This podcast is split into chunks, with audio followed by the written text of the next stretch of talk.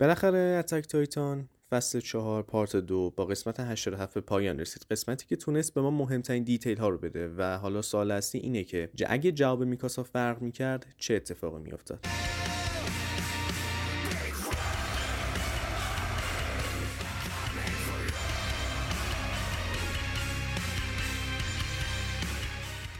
گروه اسکاوت رو داریم که به اون سمت دریا رفتن و وارد منطقه دشمن شدن و ما همه اعضای گروه رو دیدیم حتی ساشا و ایرن. گروه برای دیدن این همه پیشرفت آماده نبودن و تقریبا همه چیز براشون عجیب بود. هر زمان که همه داشتن از این فضا لذت می بردن ارن تو افکار خودش بود و با توجه به اطلاعاتی که داریم می‌دونیم که ارن خبر داره که قرار چه اتفاقی بیفته و قرار تمام کسایی که توی این منطقه هستن تو اون ور دریا هستن کشته بشن. موقعی که توی فکر می‌رفت دنبال راهی بود که بتونه جلوی این اتفاق رو بگیره و برای آزادی یه راه دیگه ای پیدا بکنه. نکته مهمی که هستش و بهش توجه بکنیم اینه که برخلاف بقیه که هیچ چیزی نمی‌دونستن راجع به اونور دریا اینجوری بهتر بگم هیچ چیزی راجع به مارلی نمی‌دونستن و همه چیز براشون نو تازگی داشته و جدید بود برای ارن تازگی نداشت چون همه اینا رو تو خاطرات پدرش دیده بوده. یه نکته مهمی رو باید بهش توجه بکنیم و اونم اینه که تو این قسمت هر موقعی که ارن توی افکارش می‌رفت و حواسش نبود میکاسا بیدارش می‌کرد و برش میگردون و از اون جایی که ما چند بار این اتفاق رو دیدیم توی این قسمت می‌تونیم یه نجیه بگیریم. و اونم اینه که اگه میکاسا جواب دیگه ای به سوال ارن می‌داد اوضاع خیلی فرق می‌کرد. چون جلوتر حالا راجبش توضیح میدم چرا و به چه دلیل. قبل از اینکه ادامه بدم یه اشاریزی می‌خوام بکنم به صحنه لیوای و دلقک که خیلی خوب بود خیلی بهتر از مانگا بود. من هنوز دارم بهش میخندم. واقعا فوق العاده بود. برگردیم به ادامه داستان. لیوای مچ یه جیبو رو می‌گیره که داشت جیب ساشا رو می‌زد و همه توجه ها به سمت بچه رفت و مردم داشتن فکر می‌کردن که برای مجازات با بچه چیکار کنن و ما اینجا دوباره شاهد زنوفوبیا بودن مردم هستیم چون این بچه یه مهاجره و اگه این بچه جزو خود مردم مالی می بود باهاش این مدل رفتار رو نمی‌کردن و بر اساس قوانین باش برخورد می‌کردن. اینجا ما اوج زنوفوبیا بودن رو می‌بینیم که به جای می‌رسه که تنبیه جنبه خشونت و وحشیگریانه پیدا می‌کنه و نکته جالب اینه که انقدر ادعای برتری می‌کنن و میگن که ما سیستم عدالتی خوبی داریم به فکر بقیه هستیم. جای سوال داره که این چه نوعی از عدالتی که یه بچه باید اینطوری مجازات بشه؟ درسته دزدی کرده کاملا موافقم باید مجازات بشه ولی منتها چند مورد رو باید توجه بکنیم. مورد اول اینکه این بچه قربانی جنگه و خونش رو کامل از دست داده و تنها راه زنده موندن خودش و بقیه اینه که پول پیدا بکنه. ولی هیچ کس کار بهش نمیده چون مهاجره. و دلیل دوم اینه که قرار مجازاتی تعیین بشه. باید بر اساس مقدار جرم اون مجازات تعیین بشه. مثلا میگم اگه شما دزدی بکنی مجازات زندانه. تو هر جای دنیا همینه. نه قطع دسته نه دست و پا بستن توی دریا ول کردنه. باید بر اساس عدالت تعیین بشه و برخورد بشه. و باز هم میگم این مهمه که بدونیم که این بچه قربانی شرایطیه که توش هست. در ادامه لیوای بچه رو بلند می‌کنه و میگه که کیف پول مال خواهر بزرگترشه و مردم این دروغ رو باور نمی‌کنن و اینجا هم از از خواهر بزرگترش یعنی ساشا و همونطور که گفتم مردم باور نمی‌کنن و گروه اسکاوت از فرصت استفاده می‌کنن و فرار می‌کنن. بعد از اینکه گروه اسکاوت از دست مردم و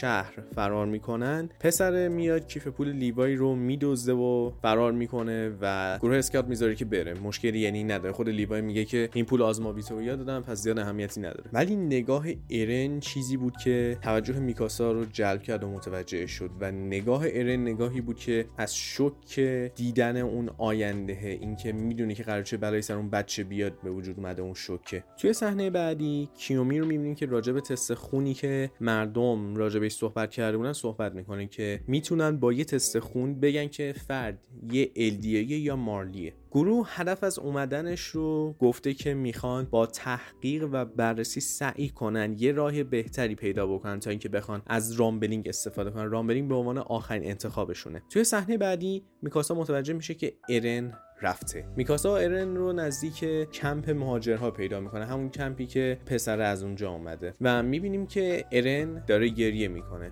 و دلیلش هم اینه که قراره بر طبق آینده ای که دیده همه کسایی که تو این کمپ هستن کشته بشن. میکاسا از ارن می‌پرسه که اینجا کجاست؟ و ارن در جواب میگه که اینجا جاییه که مردم سرزمینشون رو به خاطر جنگ از دست دادن و هیچ آزادی ندارن و مجبورن مثل برده ها زندگی بکنن. و اما می‌رسیم به مهمترین بخش تو کل این قسمت. که میشه سوال ارن از میکاسا. ارن از میکاسا می‌پرسه که چرا انقدر بهش علاقه داره؟ آیا دلیلش به خاطر اینکه تو بچگی نجاتش داده یا به خاطر اینکه خانواده هستن؟ میکاسا با خجالت و شک و ترس میگه خانواده و همینجاست که ارن تصمیم گرفت با همون آینده ای که دیده بود پیش بره و حالا سوال اصلی مطرح میشه که اگه میکاسا می‌گفت چون دوستش داره و به عنوان یه عاشق یا جواب درست اینه که چون تو بچگی نجاتش داده بود چه اتفاقی میافتاد اگه این جوابو می‌داد؟ قبل از هر چیزی این اسپویل نیست؟ خیالتون راحت باشه. این اسپویل نیست صرفا تحلیل من به اون یک انیمه بینه و این یه تئوریه.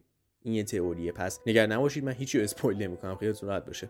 به احتمال زیاد ارن با میکاسا فرار می‌کرد و چهار سال آخر عمرش رو با میکاسا میگذروند. این هم دقت بکنید که ارن تصمیمش برای پیش رفتن با اون آینده 100 درصد نبوده. میکاسا می‌دونست و فکر می‌کنم دلیل اینکه میکاسا حس واقعیش رو نگفت جدای اینکه خجالتی و تینیجره و توی تینیجری واقعا ساده نیست که شما بیا ابراز علاقه بکنی به یه نفر. اینه که میترسید ارن همه چیز رو ول بکنه و دقیقا همون اتفاقی که توضیح دادم میفته و همین حس واقعیش رو نگفت که بخواد از این اتفاق جلوگیری بکنه. دلیل دیگه هم اینه که برای یه دهه بهترین دوست هم بودن. حالا یه سری می‌خوام بگن خانواده و من اینجا میگم بهترین دوست. و این بهترین دوست بودن تو یک سری از مواقع تبدیل شده به یه رابطه خواهر برادری و اگه رومنس به رابطهشون اضافه می‌کردن معلوم نبود عواقبش چی می‌شد. یعنی میکاسا به این فکر کرده بود. پس برای همینه که میکاسا ریسک نکرد و امترین یا بهتره بگم بهترین جواب از دید خودش رو اومد گفت که ما یک خانواده هستیم. و به خاطر همین جواب ارن تصمیم گرفت که همون مسیر رو پیش بگیره و قبل از اینکه بخواد نقشه رو عملی کنه یک شب آروم و شاد رو تجربه بکنه که ما دیدیم چه شب فوق العاده هم بود. واقعا شب آرامش قبل از طوفان بود قشنگ. روز بعد گروه اسکاوت وارد یه سمینار میشن که توش راجع به الیایی هایی صحبت می‌کنن که جدایی از پارادایسن یعنی الیایی که داخل مالی زندگی می‌کنن. و قرار بود که گروه پارادایس باشون صحبت بکنه و اعلام صلح کنن که با شکست مواجه شد و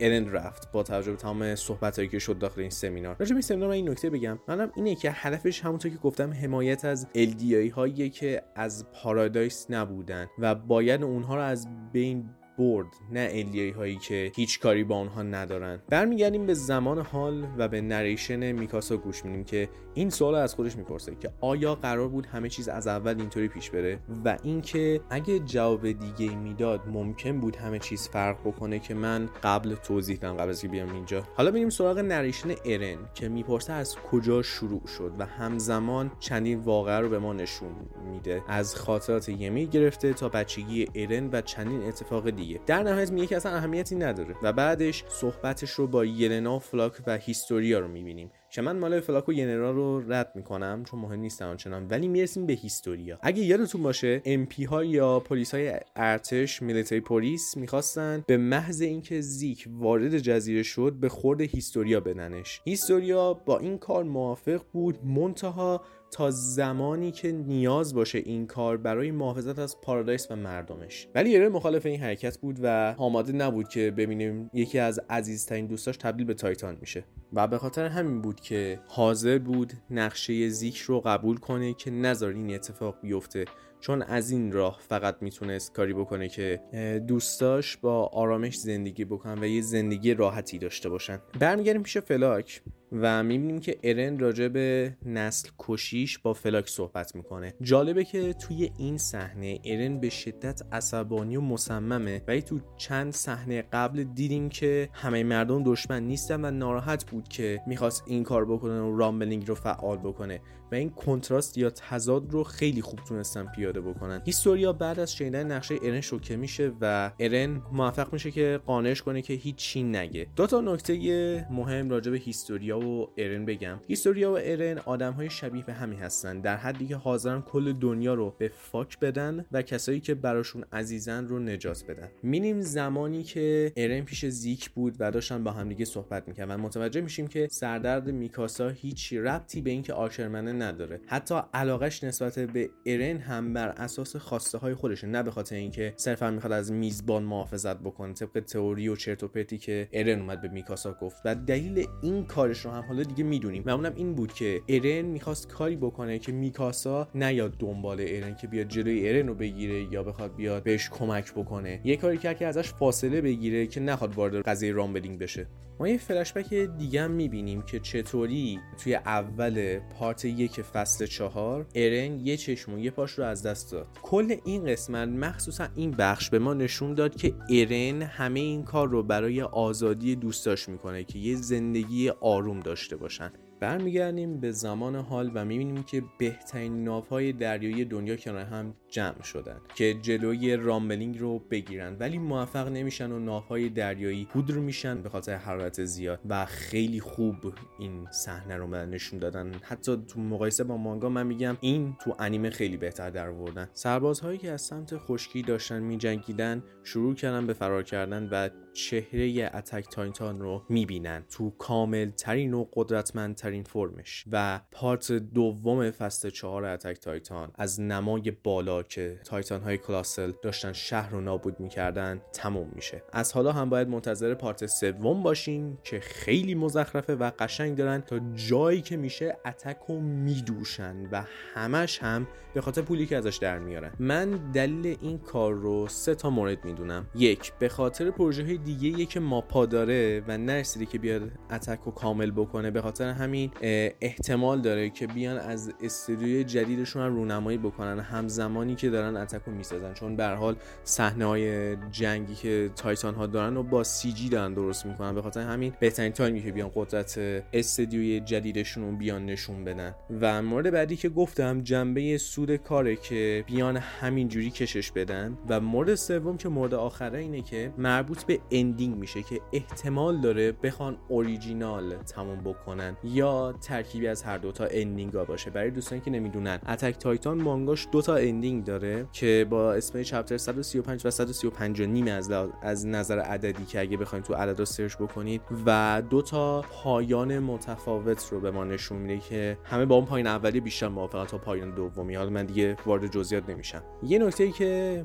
باید بهش توجه بکنیم که این یه پوئن مثبته برای دوستانی که انیمه می‌بینن یعنی انیمه بینن فقط و مانگا رو نخوندن. چون نیاز فقط یک سال صبر بکنن که ادامش پخش بشه. ولی اگه سینمایی می بود باید مینیموم دو سال خورده صبر می‌کردن که تا بالاخره بتونن ببینن. و تا اون موقع کامل spoil شده بودن این هیچ. و اینکه اصلا سایت های pirate ی که همین انیمه ازشون دانلود می‌کنیم و می‌بینیم همه میومدن میذاشتن اونو و خیلی راحت مردم می‌رفتن می‌دیدن. برای همین یه ضرر بزرگی برای خود ماپا می‌شد از یه از یه طرف. اگه میومد فقط سینمایش می‌کرد پارت آخر رو. به خاطر همین اومد یه پارت سه مدلی داد که بخواد از این اتفاق جلوگیری بکنه. یکی یکی دیگه از دلیلش بکنم این باشه. و همین چیز دیگه نمیمونه. خب دیگه قسمتی نموده که بخوام بیام بگم که چه اتفاقی میفته ولی همچنان تو بی کانتینیوت هستش. و تا یادم نرفته ما معرفی انیمه های فصلی رو داریم. ببخشید که خیلی دیر دارم می‌ذارم و مخصوصا تایمی که انیمه های فصلی شروع شدن و یه تریشون حتی تا دو قسمت هم پخش شدن. دلیلش هم به خاطر همین بحث حضوری شدن دانشگاه بود. من بعد یک سری مسائل رو آماده می‌کردم قبل از رفتن. به خاطر همین تمام کارهام به تاخیر افتاد و از اون این تحلیل Attack هم بودش. ولی پارت یکش داره آماده میشه. حتما میزنمش و شروع می‌کنم به همینجوری گذاشتن و ادامه دادنش. تا یه Attack Titan دیگه و تا قسمت جدید انیمه آکادمیا. آری